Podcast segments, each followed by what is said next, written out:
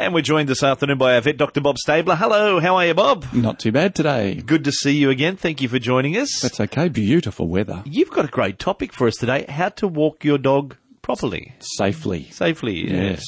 Very important topic. Should be very interesting. And most likely a few calls about it, I'd say. Yeah. And what about Denny? What have you got for us today, Denny Boz? Well, Dave, if you remember a couple of weeks ago, we had someone call up wanting some information on the West Highland Terriers. So I thought, let's get a local breeder that breeds the breed of dog that we're going to talk about to talk to us what the breed is like and all the usual questions, what it's like to own it. So that's what we've got today. Okay, we'll find out about that. That's all part of Pet Chat, plus your calls on 49216216. Our vet is with us. It's Dr. Bob Stabler, and we've got a great topic today. Let's have a talk about this one, please. Yes, just walking your pet safely. I think it's really important that I say to people all the time, it's really like driving a car when you're walking your dog, because you've got to look all around you. You've got to see what the dog's doing. You've got to see what might come up. Mm-hmm. Kids, skateboards, trees, that sort of thing. And looking at how the dog is responding to what's happening. Is there a cat under that car down the road? It's the interaction with the other animals and other dogs, and that's something you've got to be very wary and careful of. And especially walking in suburbia, unfortunately, there's quite a few people that leave their front gate open, so dogs rushing down the driveway towards you makes it a little bit more tricky. If you do know where there's dogs in the front yard that will bark at you or whatever, just maybe cross to the other side of the street. It just, as long as you can do it safely, it's okay. There's lots of different harnesses and head halters and things these days. Personally, I prefer a chest harness because it's pulling on the whole body. Check chains aren't nice. I wouldn't like to be choked every time I did something wrong. Head halters, not too bad, but again, you could get a chiropractic adjustment that might not actually be the right one when you're pulling the dog back to you. But for some big dogs, you need to do that. The important thing, I think, as well, is just to practice walking close to home.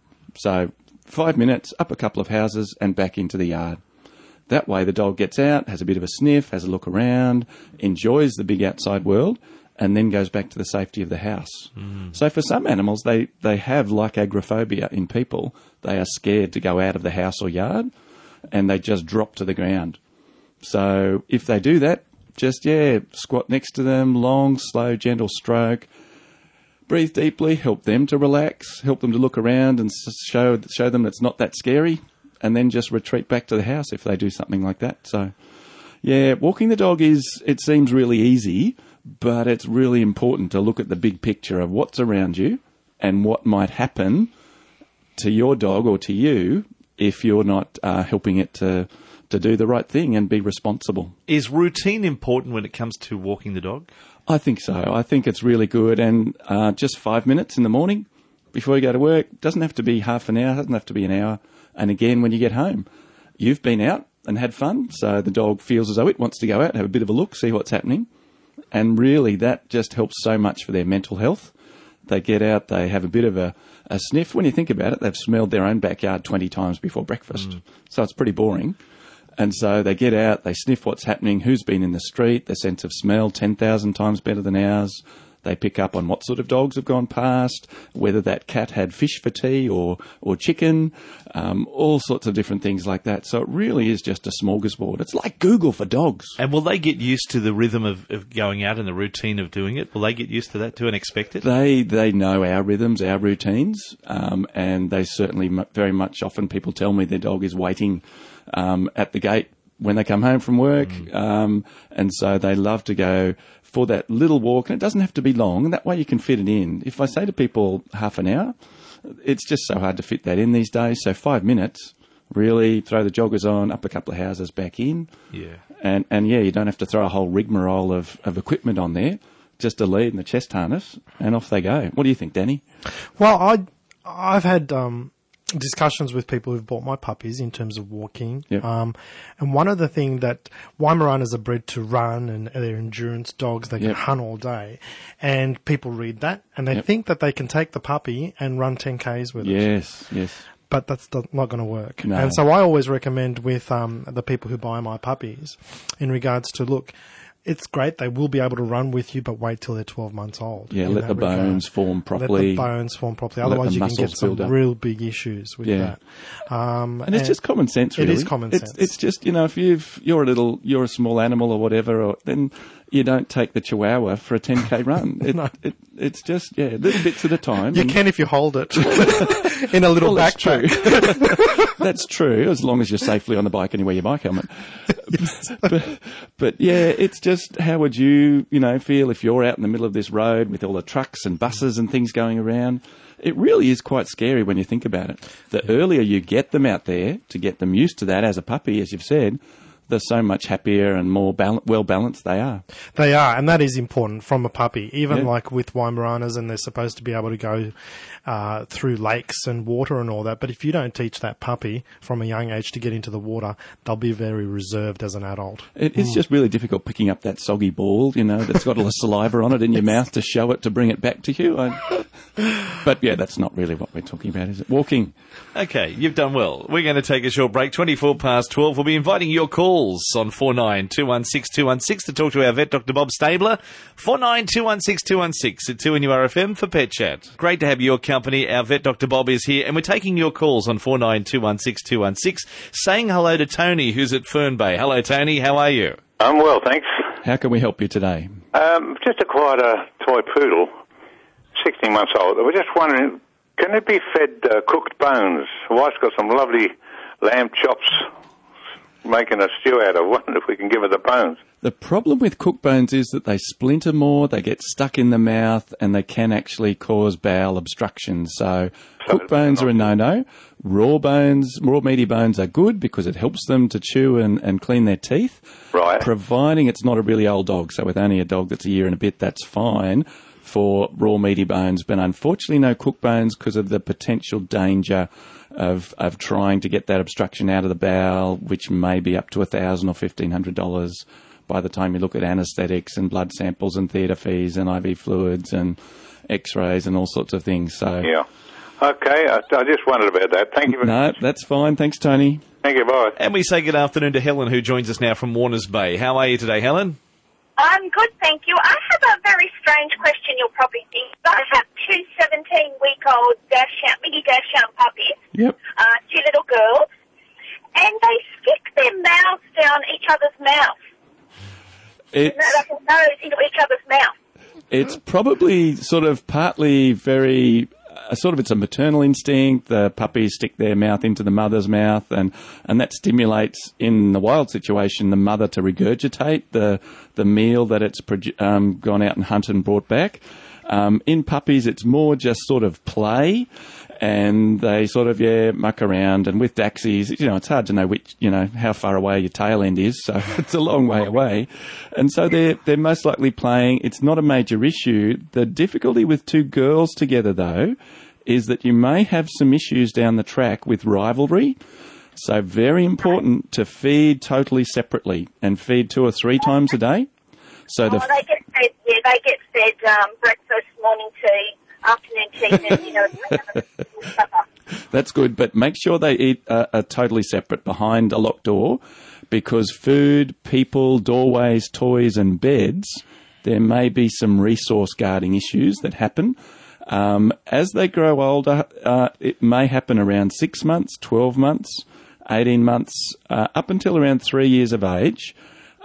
If there's one that's really pushy, it might be okay, but if they're sort of similar in personality, watch very closely. Always have one on either side of you and encourage them to be calm and sensible, long, slow strokes, and help them to settle down quickly rather than rousing each other up too much. There you go, Helen. Thank you for your call. Now, our phone number, 49216216, if you'd like to be part of Pet Chat today. We're here for another half an hour until 1 o'clock, and we invite your calls. A free line waiting for you there right now, 49216216 for Pet Chat. Pet Chat this afternoon, if you'd like to give us a call, 49216216 is the phone number. We'd love to hear from you, and we'll get you on talking to our vet, Dr. Bob. He'd be able to offer some solution to your problem. And joining us right now, Bob, is Julie from Booragul. Hello, Julie. You. How can I help you, Julie? We have two 18-month-old Maltese Shih Tzus, absolutely a delight, but they have, I think, this anxiety when we're out. They bark when we're out and leave them, Yep. Sort of when we go away travelling in a van, if we are away at a certain time, we come back and someone has said, oh, your dogs have been barking. So we don't know what to do to stop it. We've walked them for ages. We've given them toys. It is a bit tricky, Julie, because when you've got two, they tend to bounce off each other. So if one hears something, the other one goes, oh, what are you hearing? And both, so they both take off. So critically important to help them to practice calming down. So play and toy and run around, and then sit, stay, drop with treats. Sometimes with two dogs, you may need to use reward-based training separately. So train one to be quiet while husband has the other one in the out the back and playing, and then swap them over. And so effectively you're alternating excitement with, okay, practice self-control. And so that helps them to settle down. Barking really is not necessary. It's not a critical part of a dog's life. It's really good fun though, because when they start to do it, they get an adrenaline high. They get endorphins in the brain saying, "Wow, that was good fun. Let's chase the postie again." And so in a van park, when you think about it, they're going from home, which they know and have had learnt over the last year and a bit, to a whole new place. You might stay 3 days to a week there. They're trying to learn the routines of each of the van people that are around you. They might come in for a day or two and then take off again. So really, to an animal that's already anxious, it really flips them over the edge. So for us, it's good fun. We get to see a new place. But for them, it's just a bit overwhelming. So security blanket, leave the radio on your favourite radio station, of course, 2NURFM when you're near here. And so that helps them to... We do that. That's good. That's good, because that radio is... the songs that you like the songs, therefore your body is relaxed, your hormones and pheromones are happy, and so hopefully that helps them to settle down. Danny, you'd like to say something. What, Dr. Bob, what do you think about like your Citral and Alano bark collars? We do have success rates with those. What are they, Danny? They're a product you can buy from your pet specialty store, and it's a collar with a sensor on it. As soon as the sensor... senses that the dog is barking, it'll spray some citronella onto the underneath of the jaw of the dog. Mm-hmm. Now, in a lot of cases, they do work. In some cases, they don't. But Dr. Bob believes a lot in behavioural training rather than using products. So I'll throw back to him. He can see what my face is saying. Yes, but you know what? We Bob, Doctor, we've tried lots of things that you're saying. Yep. That they're very responsive with lots of things. We actually get them to sit, and then we'll walk for ages, and we turn around, and then we get them to come, and they come, they stay. They're very responsive and very good.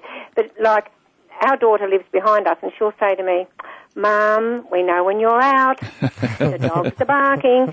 And we just, you know, it's nothing worse than hearing dogs barking all the time. No. The problem with the...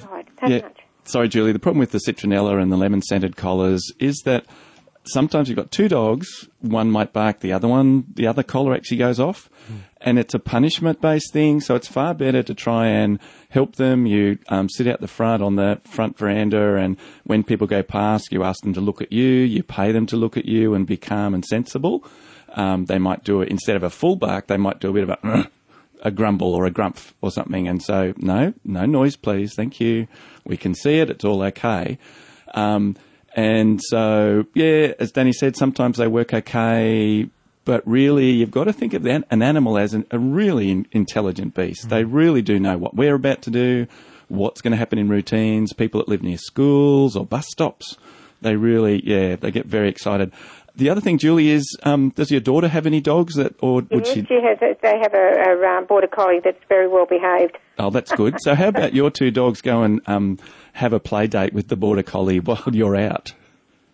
Oh, actually, I'll bring the Border Collie down. They don't have a fence. That's a good idea, actually. Yes. Keep them out of mischief. Yeah, they'll just dig up the garden. Alrighty, hopefully that helps you out. We continue with calls. Our number is 49216216 if you'd like to be part of Pet Chat. 49216216. We're joined now by Wayne from Wadalba. Oh, mate, how you doing? Good. How can I help you, Wayne? Is there a really safe way to walk a dog at all? It is hard because you've got to keep... You've got to keep looking at all the different things that are happening, and you've got to be careful of cars too, mate, because when you're out there walking, who knows what they're going to do at stop signs, and are they going to park somewhere? So depends on the type of dog as well, Wayne. You've got to be really careful about... Mate, I wasn't thinking about it that way. I was thinking about the people, like I heard you say before, the people that leave their gates open so their dogs can just run out. Yep. And you've got your dog on a lead going past their place. Yep. And that dog comes flying out of there. Yeah. On their, well, obviously they own their own territory. Yeah, the big thing about that, Wayne, is that the important thing in that situation is to actually freeze. The more you run, the more you yell, the more you wave your hands, the more likely it is for that dog to get excited. And so, Wayne, when it happens, you've got to make sure that you're freezing like a post. And it's what we say to kids, if there's something happening, they want to run. And it is a strong instinct in us to want to take off. So, but it's important to just freeze and don't let your dog react. I remember once when I was doing a concert and we were walking up the street and we were trying to get this dog to get used to other dogs, and a puppy hurtled across from the other side of the road and ran around circles. It was a Border Collie type, ran circles around it. And this dog that normally would have gone straight for its throat just stood there frozen, as did the owner, because she didn't know what to do. But effectively, that was the right thing to do. So, yeah, you've got to be very careful about walking that animal and looking about what's happening around you. It's Pet Chat 49216216 if you'd like to be part of it. Just give us a call here. We'll get you on the radio between now and 1 o'clock. We'll offer some solutions for you and your pet. 49216216 at 2NURFM. Doing an outside broadcast last Saturday, just telling the boys, and they had a couple of pets there. They had a snake there and an alligator. And wow, they were saying to me, how about they bring him up and put him on your shoulder? And I went, no, I'm not here. Is this to the snake or to the alligator? Both. I don't mind ferrets. A ferret's all right. You've had ferrets up and down your shirt, your pants and everything during on air. They're good there. It's quite good, actually. But, you know, I'm not wrong, am I? Someone wants to put an alligator. Everybody is different. Unpredictable. And I'm... Snap and take your ear off or something else. I'm not great with reptiles, especially the reptile that gave me a bit of surprise. I went up to Warwick for our centenary of the high school up there on the weekend. And what sort of reptile was it? I'm about to tell you. Yeah, it was. I was staying at Mum's place, and so I had to go to the bathroom. And so when I got up to press the button, little green tree frog. Oh. Once my heart started beating again, being a vet, I had to retrieve it from this dangerous place and take it outside into the wilds. But yes, I'm not a huge fan of reptiles. No alligator or snake for me. No, I don't want to be... I'm not a... Yeah. Hey, let's continue with calls. 49216216. If you'd like to give us a call, we'd like to hear from you. And we're joined now from Medford by Gail. Hello, Gail. How are you doing? Good, thank you. And how are you? I'm much better now, Gail. But how can we help you today? Oh, dear. That was funny what you just said. Anyway, what I want to ask you, I've got a 3-year-old cat. And she's an outside cat. Goes out every night. Like, she comes inside and sleeps on the lounge, you know, during the day, and then goes back outside and comes in about 9:30 at night. When I go to bed, I put her out. And so now that she's 3, I mean, see, I feel terrible putting her out in the cold in the winter nights, but see, I think, you know, it would... The difficulty, Gail, with cats outside at night is that... they may or may not be good hunters, so that's pretty dangerous for native wildlife. The other thing is that if there's roaming cats around, tomcats, and there has been in the last week or two, I've been getting quite a few calls about people having problems with house soiling and the cat not using the litter and weeing and pooing all over the house. Oh, dear. Yeah. They smell all of the other cats outside. They mark their territory, but it's inside on people's beds or on their fruit bowl, usually near doors or windows. So really, it's best to keep cats inside if you can, 100%. If you keep a cat inside for the whole of its life, it doubles its lifespan. If they're outside, they can pick up a tick, they can get hit by a car, snake, they can get into a fight. The fights, with another cat, they can actually get AIDS or leukemia. That is a virus transmissible between cats, not to people that we know of at this point in time. And so outside, it really is a dangerous place.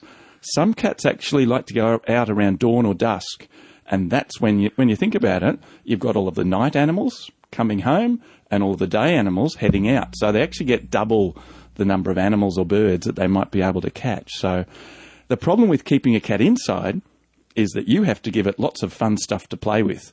So, yeah, dangling things, play just with little bits of string with a teddy bear on the end of it, hidey holes in cardboard boxes, put a little bit of food around the area so they have to wander around and look. But compared to outside, it's just not near as exciting. But they certainly can be in great danger out there. We're saying good afternoon today, and joining us, waiting patiently at Raymond Terrace, is Daphne. Hello, Daphne. How are you today? I'm fine, thanks. How can we help you today? Look, we have a dog who's continually eating paper. What sort of paper? Expensive or just normal paper? Last night it was our grandson's homework. Oh, really? Oh, that's a good excuse for the grandson. Did the grandson take it in and say, my dog ate the homework? Yes. And she just seems to tear it up and eat it. And... she has lots of other toys? Well, she does this in the middle of the night. Okay. An old dog. Okay, that can be, if they can, like us, a little bit of Alzheimer type thing, they can actually sort of have a thing called pica, which is where they develop an obsessive-compulsive tendency to chew just strange things like plastic or stones, paper. It may be that, yeah, I guess it helps you to remember not to leave stuff lying around. But yeah, but she can take them off coffee tables. And so she's looking for it. Yeah. So that can be sometimes, just a habit, or it can actually be a sort of a vitamin deficiency. Yeah. Is she on a... medication, she's on amaniline. Oh, okay. For a heart, yeah. Yep.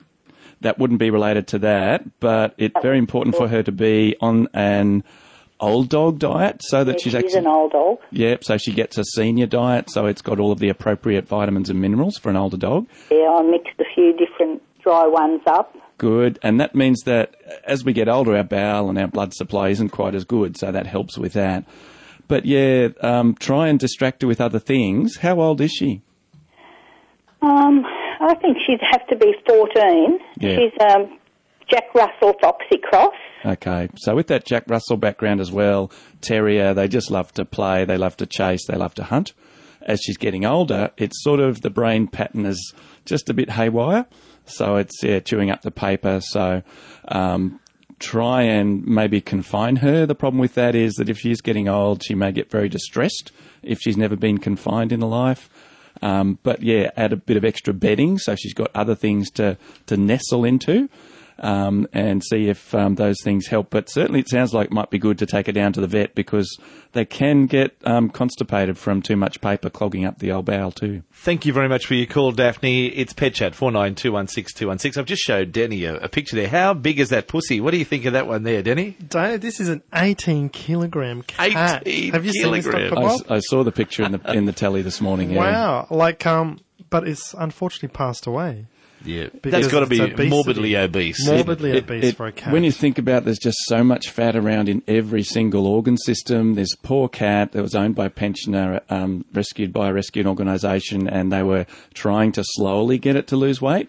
The problem with sudden weight loss is that you can actually cause much more damage. The liver can just fry in that, so it's... Talking about that, I was at a pet conference last week, Dave, and they mentioned that about 30%, roughly around the same, 30% of dogs and 30% of cats are overweight. And the statistics, though, in what we sell for overweight food in terms of your weight loss formulas for cat, weight loss for dog, we only sell 14% as a market total. So there's quite a lot of cats and dogs who are overweight who are not being fed a weight loss formula to help reduce the weight. Is this, Dr. Bob, from dogs or cats that are left with food to graze all day? Do you think that's the Sometimes it can be, and usually I say to people it's better to put it down for 5 or 10 minutes 3 times a day. As we're saying with the other dog before, the cat, just hide a bit around the house. So they actually have to go and work for that food. There's also medical conditions that cause that they just have to, when they see food, they have to eat it. So, but yeah, it really gets back to how we keep our weight off as well. appropriate exercise, appropriate diet, and yeah. And we were talking about having cats indoors, indoor cats. When you do have an indoor cat, because they don't get to go outside as much, you do need to be aware of feeding them an indoor formula, which is a lower calorie intake, because they don't use that energy up. Yeah, they're not watching and observing, watching birds and other animals around and watching grasshoppers and just so ready to pounce. Although at that size at 18 kilos, there's not going to be much pouncing. Not a lot of pouncing going on there, no. 7 to 1, it's Pet Chat, 49216216. Helen joins us now from Bonnells Bay. Oh, good afternoon, Dr. Bob. How are you, Helen? I'm fine, thanks. Look, I have a little terrier crossed with God knows what. I've had her for about 3 years. Now, my former vet did say that it's okay to give dogs a bit of cheese. She also has cooked veggies and half a tin of that My Dog a day. Yep. Now, I just wondered, how much cheese are they supposed to have? Because she'd eat it every day if I'd give it to her. Sometimes in training we use a bit of cheese or cabanossi. The problem with those things is they are a bit fatty, but there's certainly something a bit different. So they are very rewarding for the dogs, and dogs are keen to train for those things. Well, I generally give her, or perhaps a couple of times a week, I give her some dry biscuits for breakfast. Yep. And I generally put, when I do give it to her, I'd say she'd probably get about a teaspoonful of grated cheese. No problems, yeah. The big thing with all these things, avocado, grapes, onion, chocolate, cheese, and I've forgotten one, macadamia nuts, are the ones that you want to stay away from. Only give them a very small amount and not too much, because they can actually be toxic. The grape affects the kidneys. Macadamia, they found liver problems and toxicity from that. So I guess it's the same as us. A good varied diet is the best way to go. You have your base diet of the formulated food that, you know, make sure they're getting all the appropriate vitamins and minerals. And Danny, there's so many different age things for that as well. So the puppy and the older animal and the working dog, the as we said, the sedentary cat inside. Remember how there used to be so much variety of milks? Yes. You used to think, oh my, which one do I... It's the same with pet food. Smorgasbord. Big variety smorgasbord to fit every sort of animal, isn't it? And so little tidbits of cheese are fine. That's okay, Helen. Okay, Helen, thank you for that. 49216216 Pet Chat here at 2NURFM 103.7. We're here right through until 1 o'clock today. Dr. Bob, there you are. Now, Denny Boz is going to have a chat to us about some events that are coming up in town. Look, we've got some big shows happening at the Hillsborough Dog Showgrounds, Friday afternoon, all day Saturday, all day Sunday, Dave. So we've got 4 different types of clubs. There's the Newcastle Northern District Kennel Club, the Hunter Valley Hound Club, Newcastle Toy and Terrier Club, and the Northern Gun Dog Society of New South Wales are all holding their respective shows. Excellent. So ideal place to go and have a look at all the different breeds of dogs, and if you're interested in a particular breed, now's the time to go and talk to a breeder about it. Chat to the breeder, find out what they're like and how they go. We've got a minute to go. One more quick call. Carol's with us now from Taro. Hello, Carol. Hello, how are you? Just a quick call. What would you like to ask Dr. Bob? I've got a golden retriever. He's 12. The moment he's got pancreatitis. Yep. He's on antibiotics and medication and everything. What should I give him once he's on potatoes, rice and chicken? So what should I give him after a week and everything? What's the best senior's diet? The best thing about with pancreatitis is you've got to reduce the fat content, so the antibiotics and things, but it is something that they can get back again, so you've got to be very careful, and lots of vegetables. Your vet can help you with the particular details. But, yeah, no fatty things ever again, because as they're getting older, the body just is not going to be as able to recuperate from such a stress. Okay, thank you for your call, Carol. We've got Susan waiting on the line from Valentine. We've run out of time, Susan, but hold there, because we'll get Dr. Bob to have a chat to you off the air. So please hold there. We'll come to you in a moment. I want to thank you two gentlemen for your time today. We're back again next week. Our pleasure. Thank you, Dave. Dr. Bob back in a few weeks' time, and Denny Boz back with me next week here at 2NURFM for Pet Chat from midday.